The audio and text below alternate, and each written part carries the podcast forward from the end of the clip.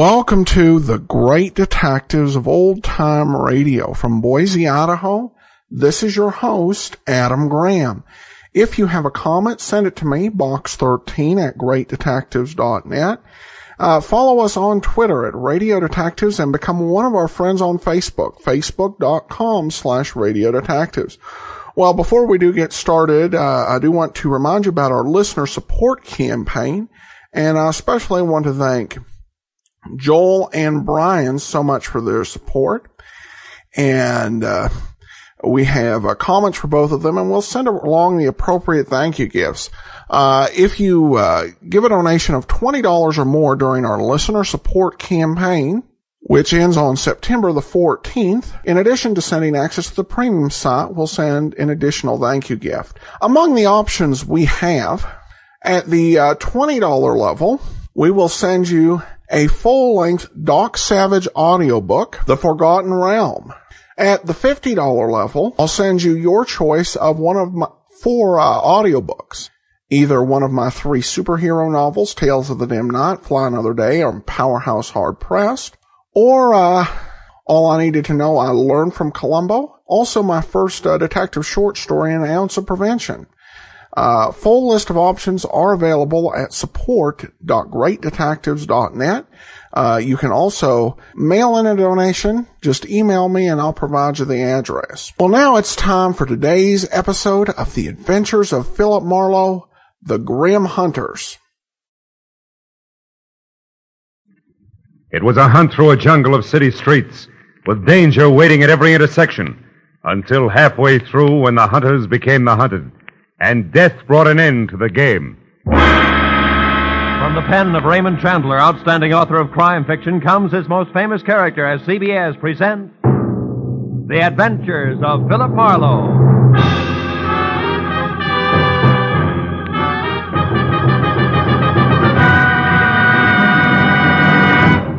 Now, with Gerald Mohr, starred as Philip Marlowe, we bring you tonight's exciting story The Grim Hunters.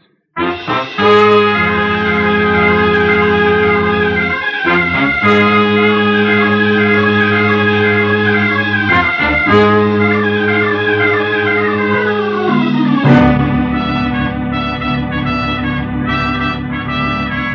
morning paper had headlined prices rising. My bank statement in the afternoon mail had warned balance falling. And I had wasted the evening on behalf of a client who ran out on me when I tried to collect.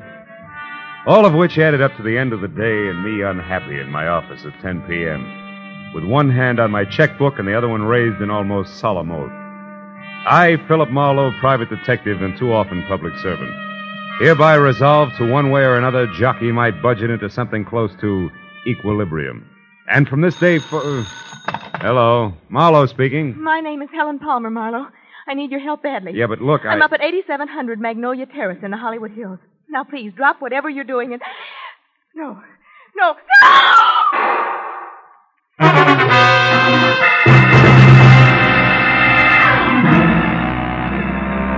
I must have let go of the phone, grabbed my hat and coat, opened and closed the office door, piled into my car outside, and raced up into the Hollywood Hills because the next thing I remember after Helen Palmer's scream was swinging off North Bronson Drive onto Magnolia Terrace.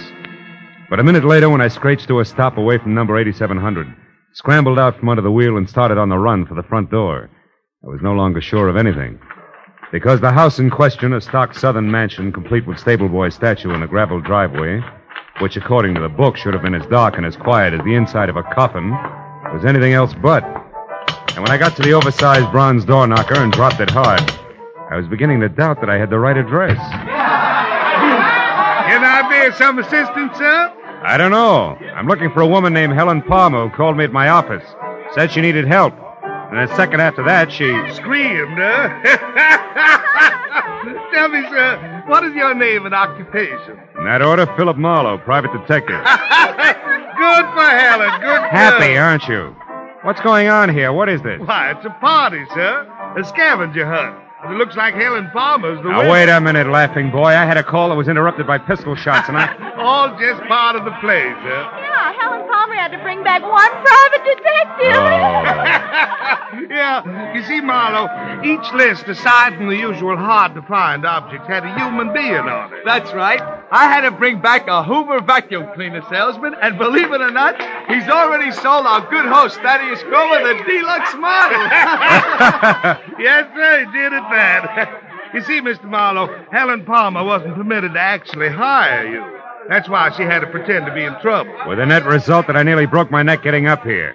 Mr. Grover, where is Miss Palmer? Well, I don't know for sure, Marlowe. She called just a bit ago and said that she only had to catch on to you and one other item and will be back after that. Which makes her the winner, Mr. Marlowe, because none of us did better than half our list. Oh, by the by, you don't happen to have the breech lock of a 57 millimeter anti-tank gun with you. At the moment, no. Nor do I have time for scavenger hunters. Not even when they most cordially invite you in with the finest serving of party-style southern fried chicken imaginable. Come on, Mr. Marlowe. Oh, no, I'm sorry. Oh, I- come on. well- come on, come It's delicious chicken. Well, okay, the chicken did it. the inside of Thaddeus Grover's house was also stock southern mansion from a giant cut glass punch bowl. Belonged to my mother, sir, First Lady of Atlanta, Georgia, sir, to a wide and winding colonial staircase. It left you expecting the descent of Scarlett O'Hara at any moment. There was one strange note in the soft southern surroundings. Piled three feet high in the middle of the room were the crazy quilt results of the evening scavenger hunt, including a wooden cigar store Indian, a pair of Hickok suspenders from the local fire chief, one red motorcycle, a stuffed owl, a set of antlers, and more. And behind all that, my counterparts, the bring 'em back alive items from each list.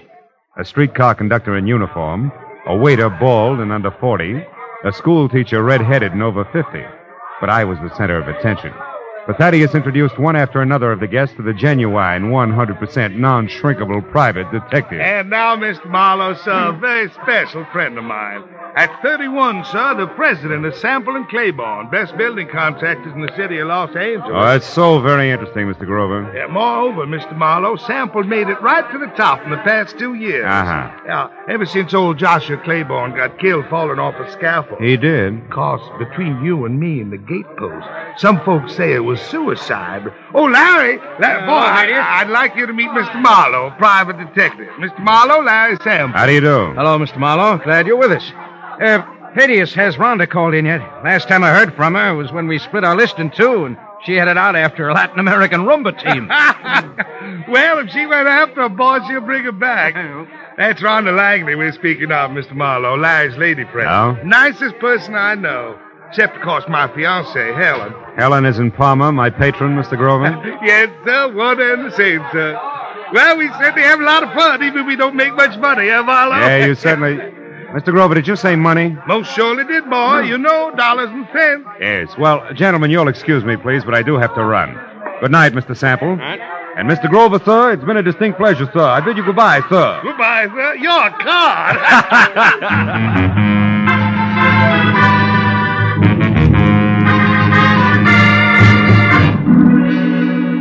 got back to my office, which I had left lights on and unlocked, my telephone was ringing. At this late hour, gullible me took faint hope that it could be a client who might still save the day. When I picked up the receiver, Marlowe? I let go of that straw fast. Marlowe. It was Detective Lieutenant Ibarra. Marlowe, do you know a girl named Helen Palmer? Helen pa- Hey, Ibarra, don't tell me there's a pair of somewhat flat feet on the ladies' scavenger hunt list. Very funny, Phil. How do you know her? No, not beyond a panic telephone call that ended in a make believe scream and a couple of pistol shots. All designed to bring me running to a party at 8700 Magnolia Terrace. Mm-hmm. Well, that adds all right, because the only items not checked off a list are a night watchman's badge and one detective private, which must be you, since your name is circled in the classified directory here in this phone booth You're in what phone booth? Where are you, Ibarra? at a closed filling station on Van Ness off Hollywood Boulevard. Yeah, but wait a minute. Why is the girl's list there with you? Because it's clenched in her right hand, Phil, and she's folded up on the floor of this booth, dead. Oh, no. Two bullet holes in her back. Oh, yeah, but, but Ibarra, her call was a gag. The shots weren't. Anyhow, it looks like a stick up since the lady's purse is gone and a wino we Who? picked up. A wino we picked up saw what he calls a curly headed guy with short legs do it and run. Also, the wino says that the murderer had been hanging around for a couple of hours like he was looking for a well to do prospect. Yeah, I know, but it's still kind of strange. Me getting that call, I mean. Well, I'll drop around to headquarters tomorrow morning, Lieutenant, if you need any statement from me. I think you'd better make that tonight, Phil. At the 8700 address. I'm sending Mooney up there now. Oh, but wait a minute, Ibarra. You don't need me, and I do need business. If you think I'm going to get it by. Phil, Huh? Phil, let's say that I'd appreciate it if you'd show for a few minutes. Okay? No. Well, okay, a few minutes. Just so long as you appreciate it. Goodbye.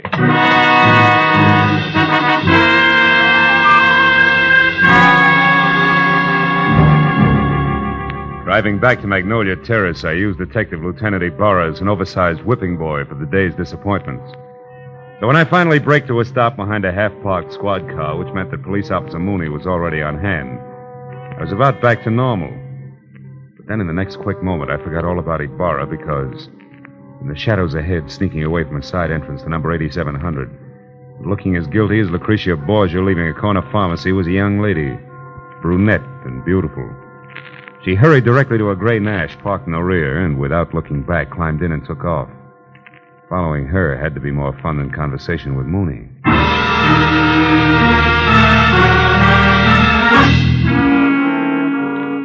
Ten minutes later, the lady came to a stop in front of a dark, politely landscaped cottage on North Ogden Drive.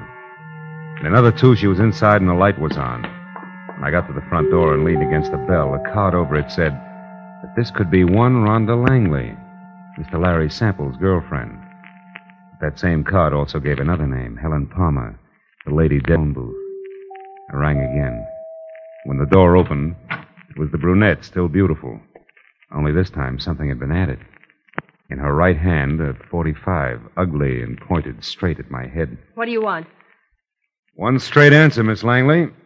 Why did you run away from 8700 Magnolia Terrace? And a cop with routine questions. Wait a minute.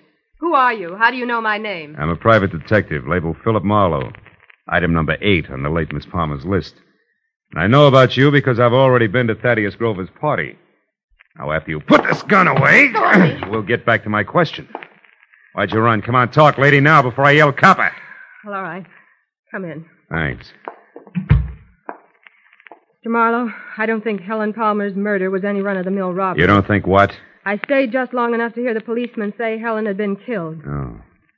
When I got to your welcome mat, I was greeted with a 45. Talk some more, Miss Langley. Real plain Well, like, right, huh? give me half a chance, will you? I didn't say anything to the police about this because I don't want to do any damage before I'm sure about a few things. Like what? Like the kind of a mess that Helen was in. Mr. Marlowe, I need help. I- I've got to know some facts. Please, will you work for me? I'll pay you anything.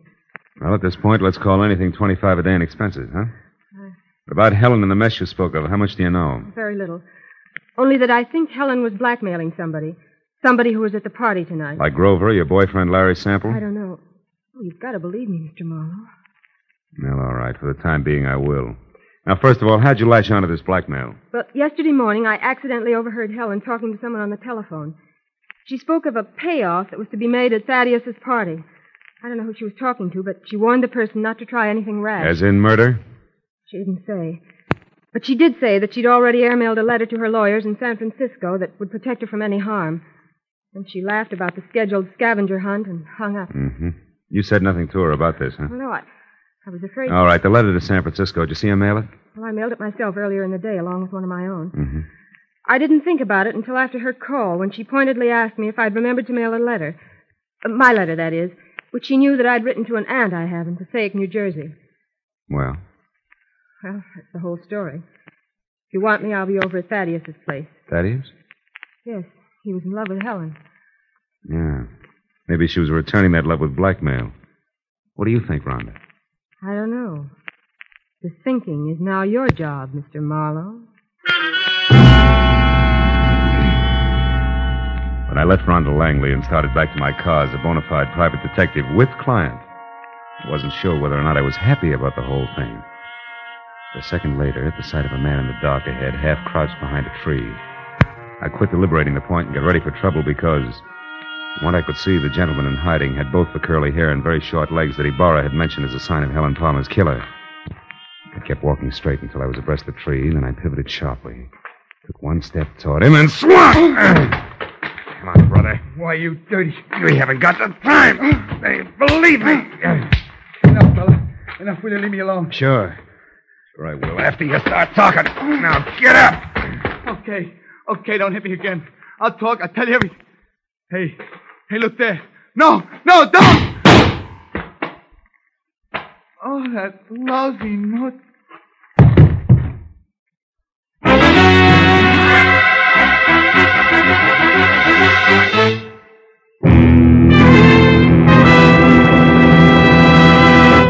In just a moment, we will return to the second act of The Adventures of Philip Marlowe. But first, you can do a lot of singing for $14,500, so they say.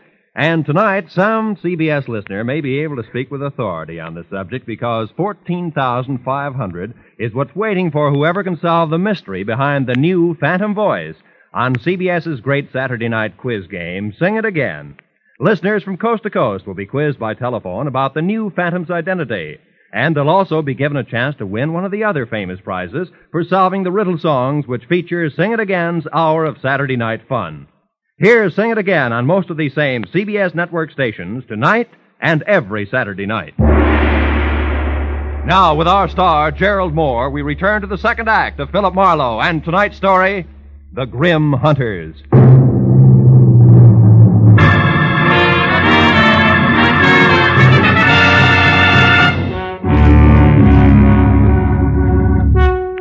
Shots crashed out of the darkness, the life ran out of the little man like air from a kid's balloon.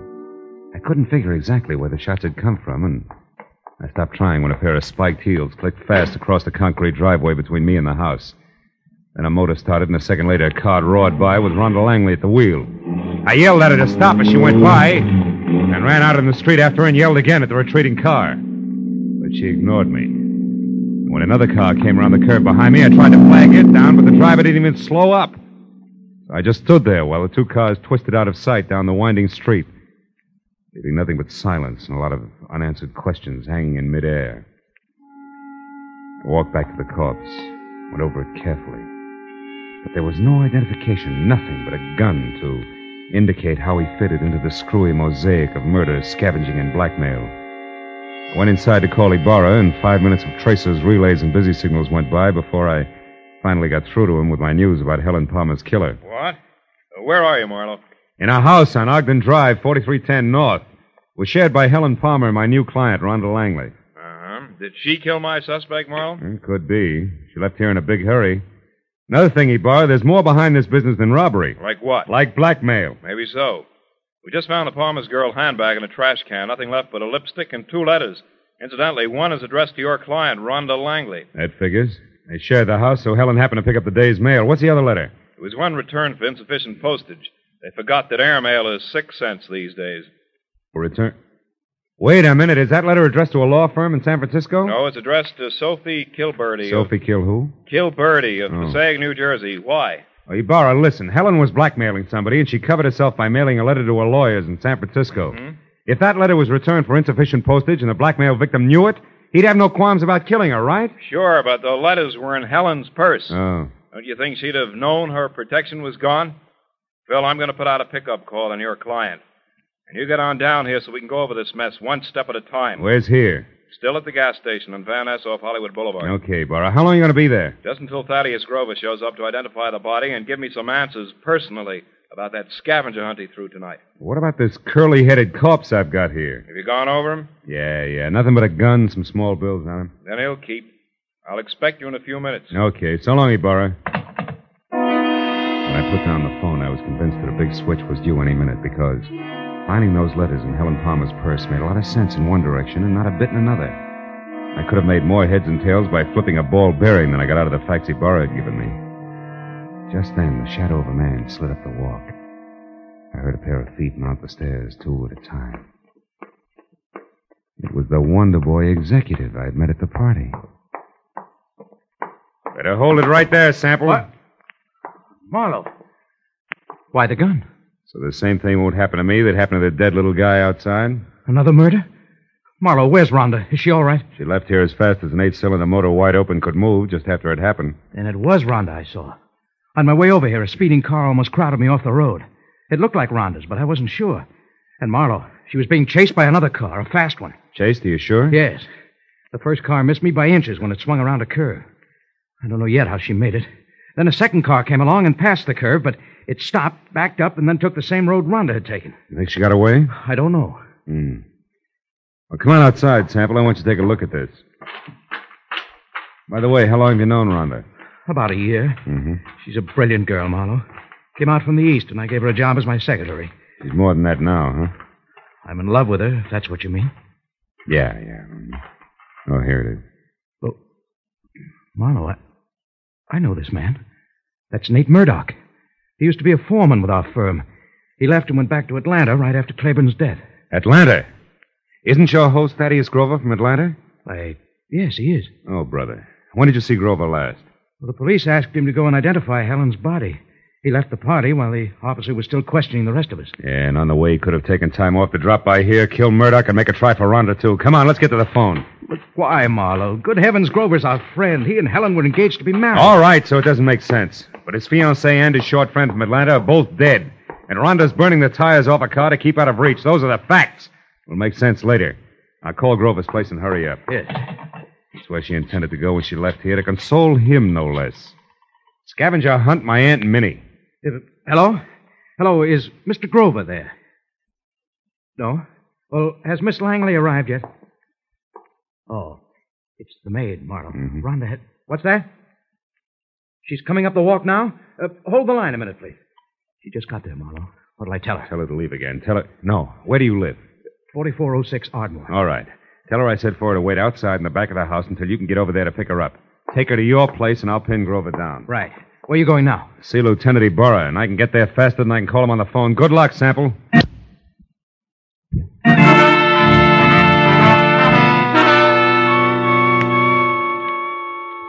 Sample was repeating my name over to Grover's maid on the phone as I left.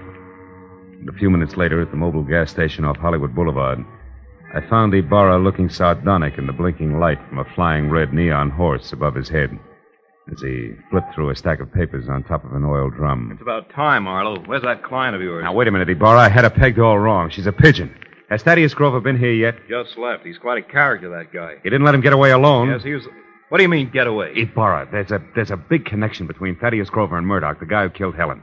Now, Grover might have hired him for the job, and now he's trying to get Rhonda. Now, Marlowe, how does that figure? It doesn't, but so help me, Ibarra, that's the way it is. Well, Grover was heading for his friend Larry Sample's house, and he left. Happened to know where Sample. Holy smoke, that's exactly where I told Sample to take the girl. 4406 Ardmore. Well, that's great, Marlowe. They'll all be together in one place. I'll pick up the whole crew in right now. You're going to pick up the pieces, you mean? You think there'll be a showdown? Any minute, Ibarra, it can't miss. Okay, so we'll take some firepower along.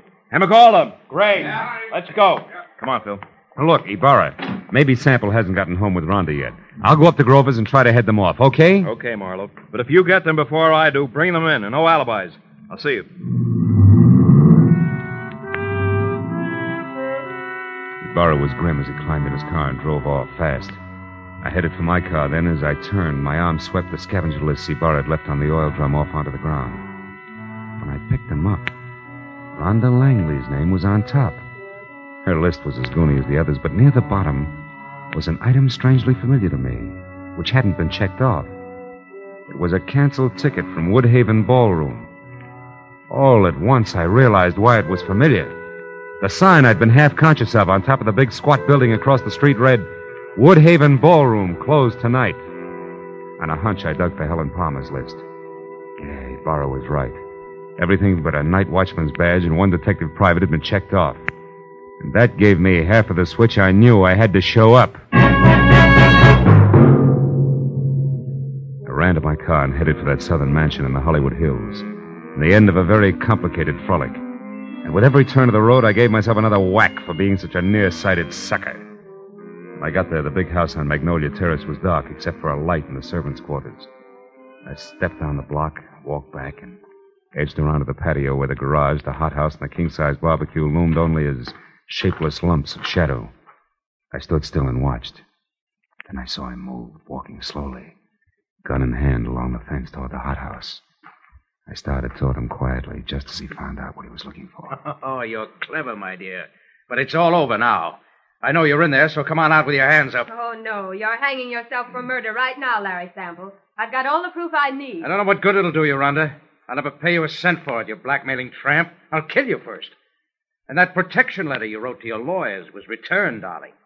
I found it accidentally in Helen's purse tonight at the party. So no one will know. Now come on out, or I'm going in after you. I wouldn't try that if I were you, Sample. Marlowe's due here any minute now. He called me and told me. That was I, dear. You? I used his name when I talked to the maid. Oh, I should have done this myself in the first place instead of trusting that stupid Murdoch. Are you going to come out of there? No. And I've got a gun. You can't see me, and I know it. But your white dress makes a perfect target, you little fool. Drop it, Sample. Oh. Now let's have that gun. Marlowe, I'm so glad you got here. No, no, he's not dead. Oh. And he won't be from bullets. Give me your gun, too, huh? Come on. All right. I, I was too scared to use it anyway. Thanks. Now sit down and shut up. We're going to wait for Lieutenant Ibarra, then you're both going to the pokey. What? But. Listen, you, I don't go for blackmailers, male or female. Even the cute ones are ugly, lady. Very Oh, ugly. No, Phil, wait. You've got to understand something. Two years ago, Larry Sample killed his partner, Joshua Claiborne. I knew it, but I couldn't prove it. So I pretended I could and blackmailed him. Don't you see, if he paid off or, or tried to kill me, that would be proof of his guilt. And he did, Marlowe. Mm-hmm. Why should you pull a stunt like that? I'm a divorcee, Marlowe. Langley is only my married name. Okay, so what? My maiden name was Claiborne. Claiborne. I'm Josh Claiborne's daughter. Oh. And I can prove that. Is that reason enough? Well, why didn't you level with me instead of labeling Helen a blackmailer? Helen was already dead. And I needed your help desperately. I thought I had to lie to get it. Okay? Yeah. Okay, baby.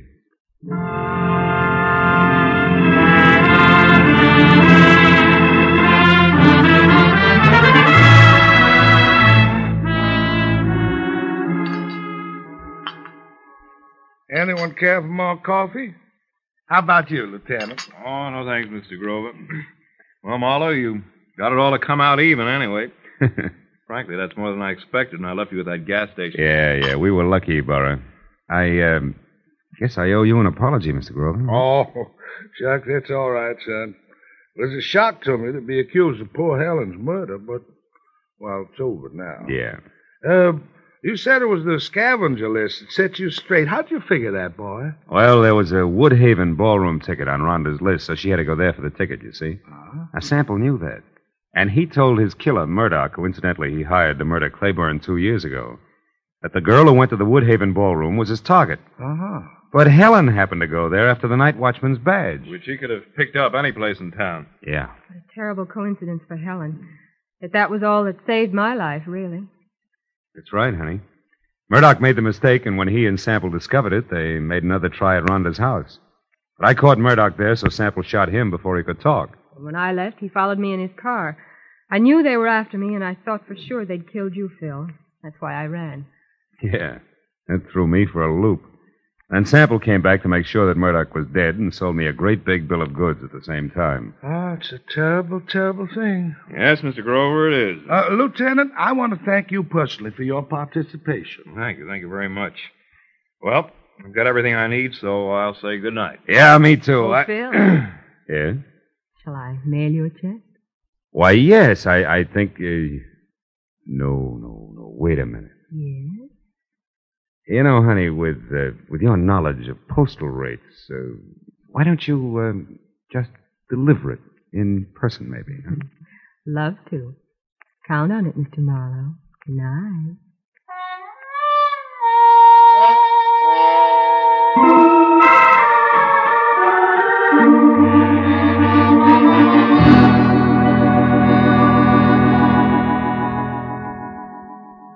Drove down from the Hollywood Hills with a check warming my wallet and the echo of a soft invitation warming my imagination. You know, that was quite a party at Grover's house. Hmm. Scavenger hunt. People determined to have a good time even if it killed them. You know what? It did. I know another game. Associations. It goes like this. Grover's party. Rhonda Langley. Rhonda. Date. Hmm. I wonder if she likes baseball.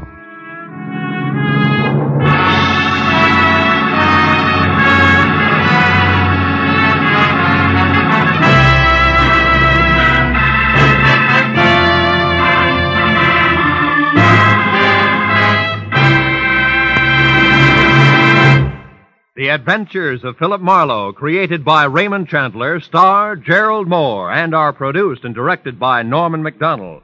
Script is by Mel Dinelli, Robert Mitchell, and Gene Levitt. Featured in the cast were Ellen Reed, Mary Shipp, Jack Moyles, Richard Benedict, and Lorette Philbrandt. Lieutenant Detective Ybarra is played by Jeff Corey.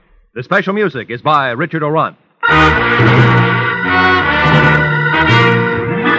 Be sure and be with us again next week when Philip Marlowe says. They were born on the same hour on the same day of the same parents, and they were identical in beauty and talent.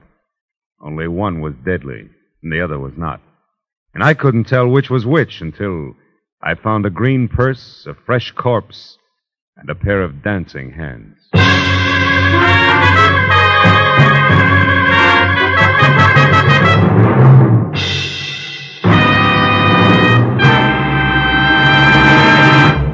If you happened to miss Jack Benny's hilarious show last week featuring the Ronald Colemans, you missed the laugh treat of the year. But Jack will be back again tomorrow on these same CBS network stations with his entire gang, including Mary Livingstone, Phil Harris, Rochester, Dennis Day, Don Wilson, and the Sportsman's Quartet. Invite some friends over. Sit back and enjoy the Jack Benny Show tomorrow. This is Roy Rowan speaking.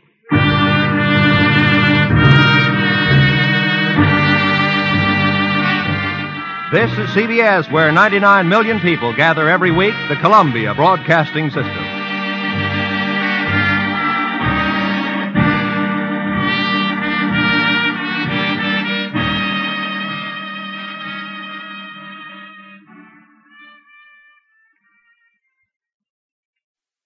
Welcome back. Well, I like the uh, little bit of um, latter moment that uh, was worked into uh, the story with their realization of the scavenger hunt and Marlowe, after initially being steamed willing to be good humored about it. It was nice. And I do like that, um, portrayal, the Gerald Mohr portrayal of Philip Marlowe, because he can be light and humorous without being flip or overly sarcastic. Um, of course, if Pat Novak were in this situation, he would not even uh, probably have accepted the invitation in. But that's the big difference, and uh, I think what makes uh, Marlowe over the radio such an interesting uh, character. Uh, well, we turn now to some listener comments and feedback, and we'll start with uh, Joel's, who writes in, "Your podcast are red." Regular bedtime feature for me. They are tops on my hit parade. Thanks. Well, thank you, Joel. Then we also have a note here from uh, uh, Koa, uh, who says, I've been enjoying your broadcast for quite some time now. Although I love some shows more than others, I love the entire detective genre. I've even written some short stories myself, uh, although I've only allowed a few friends to suffer through my writing. I very much like the rhythm, the dialogue, and how certain characters seem to represent different archetypes. Uh, of course, there are more com- some are more complex than other. One repeating character is Jocko Madigan from uh, Pat Novak. We see a sober version of him on Candy Matson, but still not surprising with KGO connection. Um, and of course, uh, he's referring to Candy Matson's sidekick, who initially in the first episode they portrayed him as a drunk, but they dropped that portrayal probably just to avoid copying too much from uh, Pat Novak. And he goes on, uh, says, uh, Still yet, uh, that character crops up all over the place. Occasionally on Richard Diamond as the drunk informer. Granted, Richard does spoof Pat Novak from time to time, i.e. a rival detective named Pat Covan from San Francisco. I can't think of a particular episode, but I feel like I've heard his brother on Philip Marlowe also. The other day I was listening to something completely different. It was a BBC production circa 1946 called The Dark Tower starring Richard Burton uh, was a neo-Shakespearean, uh, is, it was a neo-Shakespearean Ibsenish production. The hero of the story meets up with a fella, uh, that is almost the exact character of Jocko, right down to the manner of speech. His berating the protagonist until interrupted the whole bit. I almost fell over laughing. I thought you might get a kick of, out of it if you get the chance to listen. Thanks for the wonderful shows and all the great commentary. I hope this finds you well. Well, thanks so much uh, and received another comment kind of in regards to the Jocko character, uh, in the email from, uh, Uh, Brian, uh, who writes in, I know you really like the series Pat Novak for Hire, but I'm so glad it has come to an end. I really think there was a whole lot of overacting by Jack Webb and Raymond Burr. I tried to enjoy the writing. It was very good, but I couldn't take the delivery. The one bright shot for every show was Jocko Madigan. Was that character in any other radio show? I could swear I heard it in another series. Thanks for bringing such a wide variety of uh, shows to the public. I've been through all the Sherlock Holmes and let George do it, still listening to the older uh, Johnny Dollars along with the Bob Bailey versions you currently play. I can't tell you how many hours of enjoyment your podcast uh, brought me. Well, thanks so much. We actually played a program back in April of 2012. Uh, it was an episode of a series called Mystery Award Theater, and it was called The Screwball Division. It was written by Anthony Boucher, uh, who's most famous for his work on uh, the radio version of Sherlock Holmes. But uh, Boucher's character was a dr- was a drunk who was an ex-police officer who ended up getting called in by other uh, officers to solve uh, difficult to uh, fathom cases.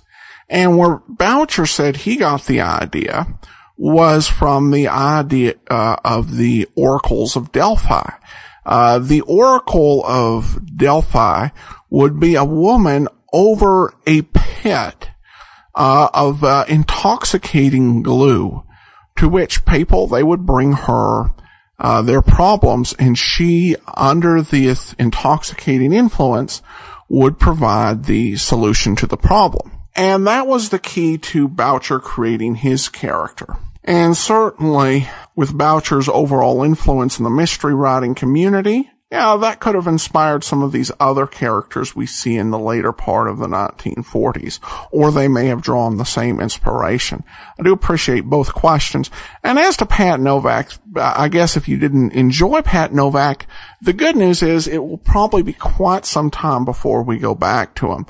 Um, we still have quite a few series we haven't even done the first time. The reason we came back to Pat Novak the second time was just kind of to recreate an experience for what early listeners to um, Dragnet uh, experience, where you would actually have Pat Novak and Dragnet on the air simultaneously, both featuring Jack Webb, but with Jack Webb playing very different parts. I think it will probably be years until we end up revisiting, at least on a regular basis, um, in a, uh, a, a uh, series like that. Finally, I do have a Facebook mail from uh, Eddie who says, Hi, I've listened uh, for years to your detective podcast. I wonder why you haven't uh, added just a Philip uh, Marlowe podcast. I already have the other shows of yours that you're including in the group podcast with Marlowe and would like having to avoid the other, uh, having the other shows twice. I don't expect you to create just a Marlowe podcast for me, but was curious as to why you would be lumping in your prior show with the Marley, Marlowe series. Curiosity aside, I love the shows and thank you for your hard work. I'm a private investigator and listen to you all the time during my cases. Well, thanks so much, Eddie. And I will apologize. Uh, during the war, I kind of got behind on a lot of the, uh, of some of the administrative tasks with the site. Uh, keeping the archives page up to date as well as, um, uh, as well as maintain, adding feeds for each uh, particular show. So I will hopefully have that caught up. Hopefully by the time listeners are listening to this, um, on September the 10th, we'll have it, uh, caught up during some PTO. Well, that will do it for today. We will be back tomorrow with, uh, Nick Carter and next week, another episode of the Adventures of Philip Marlowe. I do want to remind you to support our listener support campaign, support.greatdetectives.net. And among the available options we do have, uh, with a donation of 50 or $100, we'll send you a uh, gift certificate to radioarchives.com, a fantastic site uh, with a lot of high quality golden age uh, radio sets uh, as well as Golden Age related audiobook recordings like of the old Spider magazines and uh, ebooks as well as paperbacks and more hard copies. A full list of options are available. Support.greatdetectives.net. Uh, Follow us on Twitter, Radio Detectives, and become one of our friends on Facebook, facebook.com slash Radio Detectives. From Boise, Idaho, this is your host, Adam Graham, signing off.